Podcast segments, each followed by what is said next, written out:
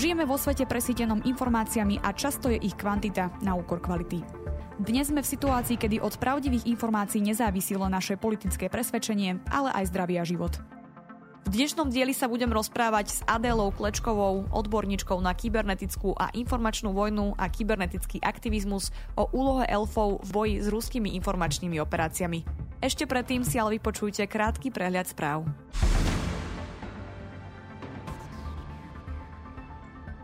TikTok v spolupráci s UNESCO a Svetovým židovským kongresom zaviedol na svojej platforme nové opatrenia na boj proti popieraniu holokaustu. Používatelia, ktorí vyhľadávajú výrazy týkajúce sa holokaustu, budú presmerovaní na overené informácie.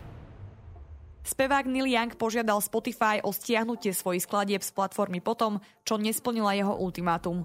Spoločnosti dal vybrať medzi svojimi piesňami a podcastom Joe Rogena, ktorý pravidelne šíri dezinformácie. Pápež František povedal, že šírenie falošných správ a dezinformácií o COVID-19 a vakcínach vrátane katolíckých médií je porušením ľudských práv. Podporu národným očkovacím snahám vyjadril už aj v minulých prejavoch.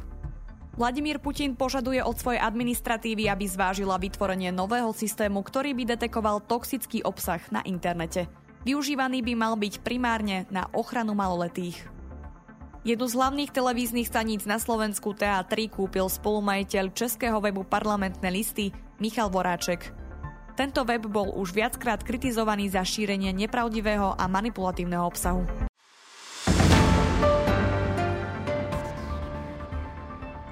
Mojím dnešným hostem je Adela Klečková. Ahoj.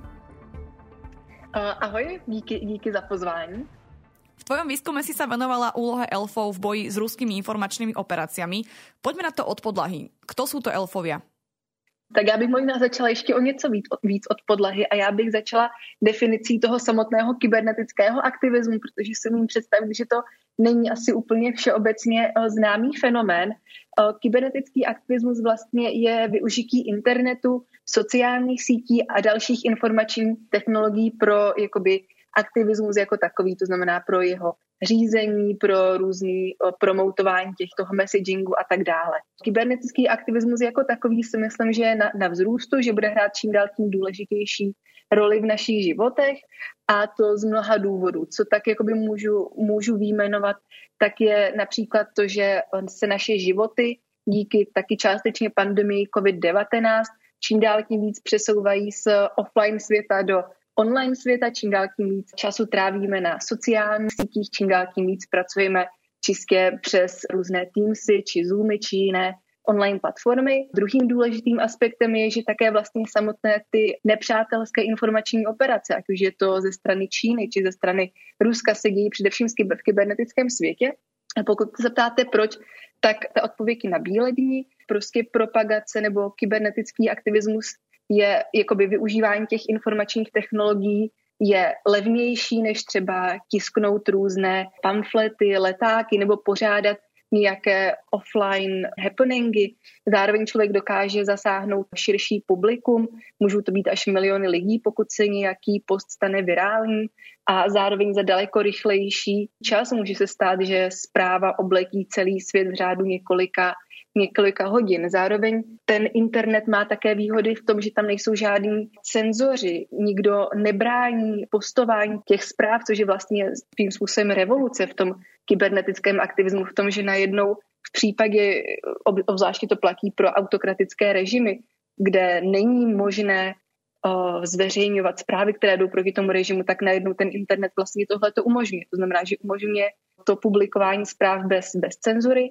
A poslední, možná nejklíčovější věc je ta anonymita, což znamená, že prostě my nemusíme být persekuováni za, za naše politické názory. A právě tenhle ten poslední aspekt toho kybernetického světa je velmi důležitý pro elfy, pro, pro vlastně ty kyber, kyberaktivisty, které já jsem uh, rok zkoumala ve své práci. A abych se teda vrátila k té původní otázce, tak elfové jsou určitý specifický druh toho kyberaktivismu, je to prostě nějaká podskupina, je pro ně specifické to, že operují anonymně, operují v polouzavřených komunitách, to znamená, že ne úplně každý se může stát elfem, působí hlavně ve střední a východní Evropě a bojují a monitorují a bojují proti kybernetickým a informačním operacím, hlavně ze strany Ruska, částečně ze, ze strany Číny. Jak už jsem mluvila, jak už jsem zmiňovala, tak vlastně ta anonymita pro ty elfy je zcela klíčová kvůli jejich osobní bezpečnosti a proto také ten výzkum, díky kterému jsem tady dneska pozvána, tak je vlastně unikátní v tom, že je to první výzkum svého druhu, protože elfové většinou lidi nepouští do své komunity. Ta data, která jsem já pozbíral, tak vlastně žádný jiný výzkumník ještě nikdy nepozbíral a to je, myslím si, že asi ten jako hlavní, hlavní selling point toho mého výzkumu, který tady dneska prezentuju. V ktorých krajinách elfovia pôsobia a koľko ich asi je? Nájdeme nejakých aj na Slovensku? Projekt elfů je extrémně úspěšný. Ten příběh elfů začíná eh, v Litvě v roce 2014, kdy bylo okolo 20 nadšenců, entuziastů, kteří se nějakým způsobem chtěli podílet na eh, veřejném životě, na obraně vlasti a zároveň s narůstající obavou sledovali tu agresivitu Ruska vůči Ukrajině a zároveň také narůstající informační a kybernetické operace, které Rusko provádělo ve střední východní Evropě a v Pobaltí. Na začátku začínala tahle ta skupinka asi 20 lidí a na konci roku 2021, protože to jsou nej, nejaktuálnější čísla, která mám, tak se to hnutí z jedné země rozšířilo do 13 zemích ve střední a východní Evropě. Elfů je okolo 4 tisíců takže vytvořili vlastně celoevropské mezinárodní hnutí, které má tisíce eh, členů a jsou tam jakoby už zavedené vlastně pevné a stabilní struktury, což mně připadá naprosto úžasné a obdivuhodné také vzhledem k tomu, že protože jsou to aktivisti, tak vlastně nemají jakoukoliv státní ani instituciální podporu. Takže tohle to vlastně všechno dokázali vybudovat čistě ze své iniciativy, protože lidé věřili těm hodnotám, věřili vlastně tomu, poselství těch elfů a zároveň věřili tomu, že bránit a chránit svoji vlastní zemi proti těm hrozbám dává, uh, dává smysl. Můj výzkum se zaměřoval primárně na české, slovenské a baltské elfy, protože v době, kdy jsem ten výzkum začala dělat, nebo když jsem si podávala výzkumný návrh někdy v roce 2018, tak právě tyhle ty struktury patřily k největším a nejvíc etablovaným. S tím, že slovenští elfové jsou druhým případem hned po těch českých proniknutí elfů do střední Evropy. Vlastně svým způsobem vaše země byla jedna, jedním z těch průkopníků, kteří potom si troufnu tvrdit, že, že motivovali vznik dalších těch elfích kapitol po dalších zemích v Evropě. Takže určitě gratuluju vám Slovákům a gratuluju především vašim elfům k tomu, že jsou takovým inspirativním příkladem hodným následování. Majú títo elfovia nejaký špecifický systém fungovania, alebo sa to líši od krajiny k Ukrajine? Každá ta elfská kapitola nebo každá buňka má jiný systém fungování, takže se to liší. Je to z jednoduchého důvodu, protože vlastně i to operační prostředí, to znamená, že prostředí, ve kterém vlastně ty elfské kapitoly působí, tak se liší. Myslím si, že klíčovou proměnou nebo klíčovým důvodem, proč se to proč se ten způsob toho fungování liší, je vlastně to, jak moc jsou vnímané v té dané zemi kybernetická a informační operace jako hrozba. To znamená, že například v Pobaltí si troufnu tvrdit, že ti elfové mají o něco jednodušší život v tom kontextu, že vlastně mají státní podporu, mediální podporu, jsou veřejně zvaní na různé akce, um, ministři zahraničí nebo obrany nebo vnitra se s nimi fotí a, veři, a zveřejňují na své sociální síti příspěvky, které jim vyjadřují podporu. Když to naopak v Česku nebo na Slovensku ta situace není tak ideální, možná protože vlastně my tady stále nemáme úplně celospolečenský konsenzus na tom, jestli opravdu Rusko proti nám vede nějakou informační válku nebo ne, a tihleti elfové to tady mají, mají o, náročnější. Mě třeba překvapilo a vlastně jsem z toho byla i docela smutná, když mi čeští a slovenští elfové, ti, kteří třeba pracují pro stát nebo v bezpečnostních složkách nebo v armádě, řekli, že, že se bojí, že částečně pracují ve strachu, že kdyby se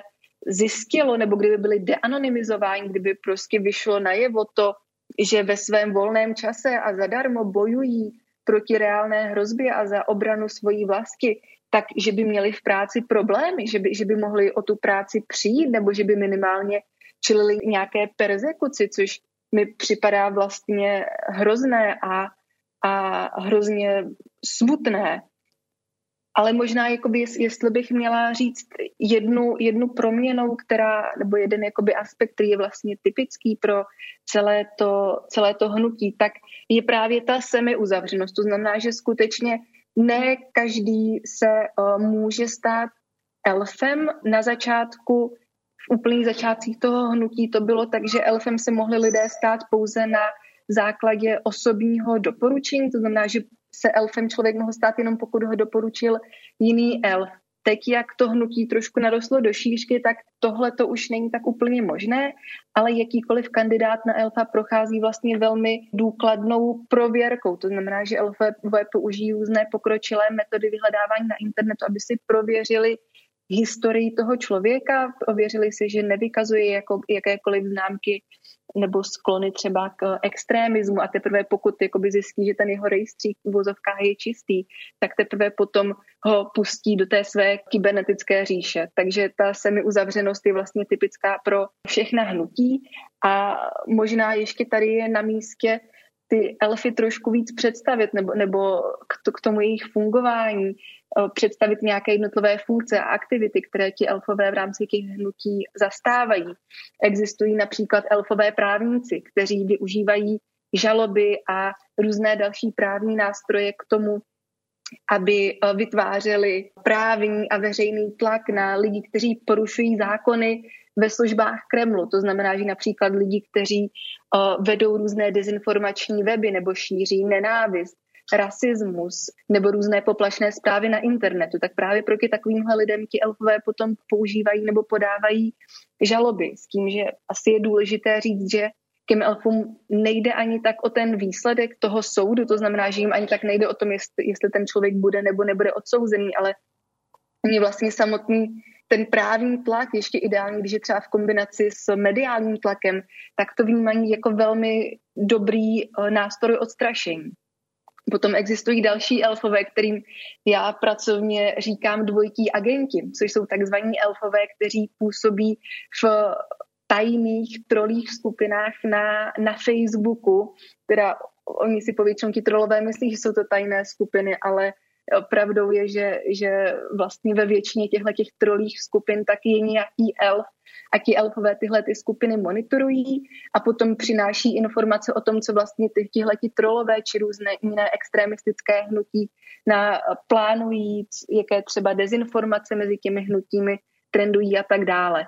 Zároveň existují také analytičtí elfové, což jsou skupiny, kteří brouzdají internetem, eh, Facebookem, prochází různé řetězové e-maily a opět sbírají informace o nejsilnějších nebo nejvýznamnějších dezinformačních narrativech. A třetí skupina jsou potom takzvaní PR elfové, a to jsou lidé, kteří berou všechny tyhle ty informace od těch dvojitých agentů, od těch kybernetických elfů, od těch právních elfů a všechno tohle to vlastně dávají dohromady a vytváří reporty, které elfové pravidelně zveřejňují na svých sociálních sítích a potom je dál posílají různými kanály novinářům nebo zástupcům různých bezpečnostních složek a ti s tím potom pracují dál. Spolupracujú elfovia aj na medzinárodnej úrovni alebo pôsobia jednotlivo vo svojich štátoch? Naštěstí existuje velmi silná spolupráce mezi elfy. Můžu říct, že například komunikace mezi českou a slovenskou buňkou je velmi intenzivní, takže jsem ráda, že tohleto naše česko-slovenské bratrství funguje i na úrovni elfů. Nicméně asi nejvýznamnějším mezinárodním sjezdem všech elfů z celé Evropy je takzvaná Elfí akademie, což je projekt, který vznikl v roce 2018 a každý rok se koná v Litvě trvá několik dní a hostí asi stovku elfů, kteří si na tu Elfí akademii přijedou naučit se nové, nové schopnosti. S tím, že vlastně objev tady téhleté Elfí akademie je jedním z takových mých osobních úspěchů v tom smyslu, že o té Elfí akademii vlastně nikdy předtím nebylo nikde psáno, nikdy předtím tahle ta informace o její existenci nebyla sdílená s veřejností a já jsem měla natolik velké štěstí, že mě vlastně elfové nejenom o téhle akademii řekli, nejenom, že mě na ní že mi dovolili o ní potom dále reportovat, ale dokonce mě i na ní pozvali, takže já jsem si prošla skutečným elfským intenzivním tréninkem, takže te- teď si můžu říkat, že už jsem takový poloviční elf možná. Pokud vás zajímá, co se takový elfové učí na Elfí akademii, tak je to skutečně celá řada různých schopností. Za zmínku určitě stojí takzvané memetické válčení, což je používání internetových memů a různého humoru k tomu, aby se vlastně lépe propagovala ta elfí zpráva, ty elfí narrativy. Vlastně pomocí humoru se lépe dokážeme bránit těm ruským dezinformacím a musím říct, že já jsem několik těch postů viděla, jsou skutečně vtipné a zároveň je, je také dobré to, že ty posty ve finále patří mezi jedny z nejpopulárnějších, to znamená, že ve finále možná občas nějaký humor nebo nějaký mem jsou daleko úspěšnější než nějaký dlouhý, možná i trochu suchý text. Další věc, kterou se elfové učí, tak je takzvaná open source intelligence, což jsou metody pokročilého hledání informací na internetu z otevřených zdrojů, což je potom něco, co elfové například velmi dobře využívají při tom ověřování totožnosti nových kandidátů, které jsme se bavili v předchozí otázce. Elfové se také učí lovení trolů, což znamená eh, odhalování různých anonymních a falešných profilů eh, na sociálních sítích. A pak se taky učí nebo vzdělávají v různých praktických ohledech. Například učí se základy kybernetické bezpečnosti, což je opět v kontextu jakoby kybernetické války a různých kybernetických útoků pro elfy velmi důležitá znalost a schopnost. Podľa toho, čo si hovorila, tak si komunikovala aj priamo s elfami. Ako prebiehal tvoj výzkum? Můj výzkum je založený hlavně na primárních datech, to znamená, že vychází z dat, které jsem já sama nazbírala při uh, hovorech s elfy, zároveň také při různé přímé participaci na právě na, tě, na té elfí uh, akademii a uh, zároveň také a to je opět možná nějaký další osobní úspěch, že nakonec mě elfové i pustili do své vlastní kybernetické říše, do svých databází, různých dezinformací a, a řetězových e-mailů, abych si i já na vlastní kůži vyzkoušela, jaké to, jaké to je být elfem. Ten můj výzkum nebyl úplně bez, bez obtíží, protože skutečně si myslím, že získat důvěru takhle uzavřeného hnutí, které opravdu je velmi podezřívavé ke komukoliv. Já jsem nejdřív začala v Česku s tím, že jsem měla tušení, kde bych mohla začít, kde možná se nějaké ty elfí špičata uši skrývají. A poté mě čeští elfové navedli na slovenské kolegy, potom se vla, jsem vlastně dostala možnost mluvit i s kolegy v Pobaletí, Vedla jsem rozhovor se samotným otcem, zakladatelem celého hnutí. No a vrcholkem toho celého výzkumu potom byla právě to, ta pozvání uh, na Elfí akademii, co, což bylo takovým vrcholkem, vrcholkem toho mého výzkumu. Možná, co mě překvapilo, nebo co ještě stojí za zmínku, je, že vlastně není žádná jedna typologie elfa, že třeba někdo by si mohl představit, že elfové jsou jenom muži, nebo jenom ženy, nebo jenom třeba staří lidé, nebo naopak jenom mladí lidé, jenom třeba členové eh, neziskového sektoru, ale vlastně opak je pravdou. Já jsem se při svých rozhovorech, že jsem vedla skutečně, potkala jsem se s celou řadou elfů, tak mě překvapilo, že mezi nimi jsou mladé ženy, staří muži, lidé z, ze státního sektoru, ze soukromého sektoru. Opravdu ta, ta variabilita je neskutečná a myslím si, že je to super v tom, že potom i ta schopnost těch elfů různým způsobem čelit těm informačním operacím je také kreativní a variabilní a je tam možnost pro spoustu inovativních přístupů. Keďže v tom texte píšeš o ruských informačných operáciách, vedela by si pre našich posluchačov vysvetliť, ako fungujú ruské informačné operácie a čo je ich cieľom? Informační operace jsou součástí takzvané hybridní války ta je založená hlavně na představě, že hlavním operačním prostředí je lidská mysl. To znamená, že najednou se vlastně neválčí o elektrárny, o ulice a o mosty, ale válčí se o srdce a, a mysl lidí. To, to je jakoby hlavní, hlavní asi nějaký princip té uh, hybridní války. A jedním z těch nástrojů jsou i informační operace. Ty můžou být vedeny různým způsobem. Jsou to vlivové operace, dezinformace, psychologický nátlak a další způsoby, jak podlomit morálku lidí a jejich důvěru v, v evropské hodnoty nebo v hodnoty, které jsou nám všem blízké. To znamená, že respekt lidským právům, víra v demokracii a tak dále. Šíření tady těch informačních operací Rusko využívá celou řadu nástrojů a prostředků. A jedním z nich jsou také internetoví trolové, což jsou vlastně hlavní oponenti elfů.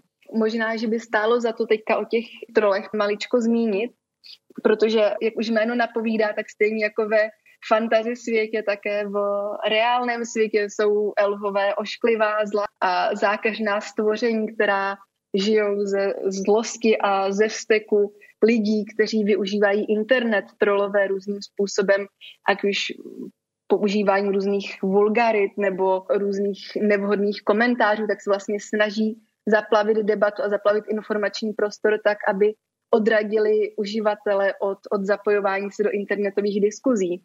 No a příběh kremelských trolů začíná v roce 2014, kdy finská novinářka Jessica Aro odhalila, že Kremlin platí tyhle ty internetové troly proto, aby pořádali různé informační kampaně proti těm, které Kremlin vnímal jako své nepřátele.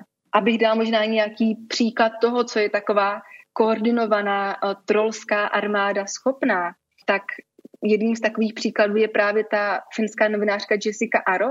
Její trolové absolutně zničili. Oni vlastně ji neustále obtěžovali různýma telefonáty, výhruškami smrti, výhruškami znásilnění, dokonce předstírali, že jsou její mrtvý otec, který se s ní uh, snaží spojit po, po internetu nebo po telefonu a skutečně tak zeptali, že ta uh, novinářka se pak stáhla na několik let z veřejného života. Dalším příkladem těch trolských aktivit můžou být různé pokusy ovlivňovat volby. Známe pokusy ovlivňovat volby v Americe, ve Francii, v Německu. Známe různé operace, například operace Secondary Infection nebo operace Ghostwriter, což byly velké koordinované informační kampaně, které se děly v letech 2016 až 2019 a byly namířené proti všem členům NATO s úmyslem rozsévat rozkol a narušovat ty partnerské vazby. Takže opravdu si myslím, že tyhle ty příklady nějakým způsobem dokážou ilustrovat to, že ty koordinované armády elfů skutečně mohou v internetovém prostředí a potom následně i v tom offline prostoru napáchat velké škody a že opravdu je potřeba se proti ním mít na pozoru a možná i to je další z důvodů, proč bychom měli být natolik tolik vděční za to, že tady jsou elfové, kteří nás proti, proti těm trolům částečně brání. Aká je teda rola elfov v boji s ruskými informačními operáciami? Jsou v tom úspěšní? Já věřím tomu, že uh, kybernetický aktivismus je nástroj, který je na vzestupu a který bude hrát čím dál tím větší roli v uh, té informační válce. Možná je na místě ptát se proč a já si myslím, že částečně je to proto, že my potřebujeme hledat neustále nové a inovativní a kreativní způsoby, jak bojovat proti těm uh, informačním operacím. Například si myslím, že třeba to memetické válčení je jedním z nich a ten kybernetický aktivismus je další. Druhým důvodem je určitě také to, že si nemyslím, že vlády v celé řadě zemí dělají dost pro to, aby ty informační operace, aby proti ním bojovali nebo aby je preventovali. Myslím si, že ta reakce mnoha států je disproporční vůči tomu, jak velká hrozba to potenciálně může být a zároveň možná, možná spíš nestátních aktérů tak hraje Eh, roli také na té opačné straně bariéry, to znamená v Rusku, kdy Rusové stále čím dál tím více využívají různých externích kontraktorů, ať už jsou to právě ti placení trolové nebo různí kybernetičtí aktivisté, k tomu, aby část těch informačních nebo kybernetických operací za uh, ruský stát vykonávali. Je to částečně proto, že je to ekonomicky výhodnější, je to levnější, je to také částečně proto, že pak jim to dává větší možnost popírat jakékoliv propojení mezi těmito aktéry a tím kremelským státem. Když už jsme v tom světě fantazy, když už se bavíme o trolech, tak já možná si dovolím citovat svoji další oblíbenou fantasy knížku a to je Zaklínač od, od Andreje Sapkovského, kdy jedna z postav říká tomu zaklínači, zaklínači, vy jste taková divná cházka, vy vlastně bojujete proti těm nestvůrám a pro vás je ideální svět takový, ve kterém vlastně žádné nestvůry nejsou. To znamená, že žádní zaklínači nejsou potřeba. A já si myslím, že stejně tak pro kybernetické elfy je vlastně ideální svět takový, kde žádní uh, kybernetičtí elfové nejsou potřeba. To znamená, že kde vlastně stát dělá svoji roli natolik dobře, aby ochránil svoje vlastní občany a kde je velmi silná občanská společnost. A, a to si myslím, že je také role, jakou by kybernetický aktivismus měl hrát v boji proti dezinformacím a informačním operacím. A to než by měli suplovat roli státu, ale myslím si, že by se s ní měli ideálně nějakým způsobem doplňovat. Je Rusko v rámci medzinárodných vzťahov v súčasnosti asertívnejšie ako povedzme pred desiatimi rokmi? Ak áno, čím je to spôsobené? Když se podíváme na ruské kybernetické operace proti západu, tak zjistíme, že jich přibývá. Jak v četnosti, tak v rozsahu, tak i v sofistikovanosti toho útoku. Zároveň, což je také podle mě zajímavé, že přibývá útokům proti státům, vůči kterým Ruská federace chtěla dlouhodobě být přátelská, se kterými chtěla mít dobré vztahy, jako je například Německo, Francie nebo částečně Holandsko. Také stojí za zmínku, že ty samotné kybernetické útoky, když je ty ruské, ať už státní služby nebo ti placení kybernetičtí zločinci dělají, takže už se vlastně nesnaží skrývat tak moc jako dřív, že už vlastně daleko víc kladou důraz na brutální sílu toho útoku, nesnaží se být sofistikovaní, nesnaží se ty svoje útoky skrývat. A já vidím tři důvody, proč se tohle to děje. První důvod je nabílený a to je zhoršující se vztah mezi Ruskou federací a Západem, to znamená, že Rusko zkrátka je čím dál tím víc agresivní nebo asertivní právě v důsledku těch zhoršujících se vztahů. Druhý důvod je vnitropolitický a to je to, že jak se pomalu, ale jistě režim prezidenta Putina nebo respektive jeho vláda blíží ke konci, tak se začíná hledat zevnitř Kremlu nový Putinův nástupce.